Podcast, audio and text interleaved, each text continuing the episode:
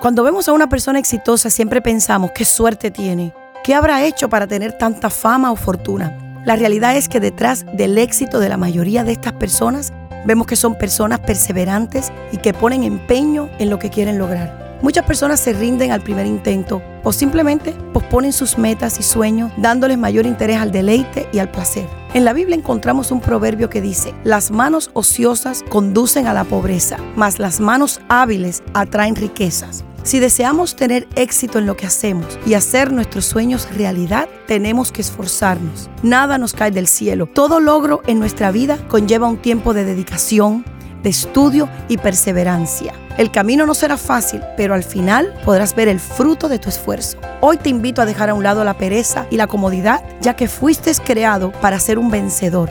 Dios te ha puesto por cabeza y no por cola. Soy Marian Delgado y te animo a conocer más de cerca a Dios. Búscalo en la intimidad y pídele ayuda. Verás la diferencia en tu vida.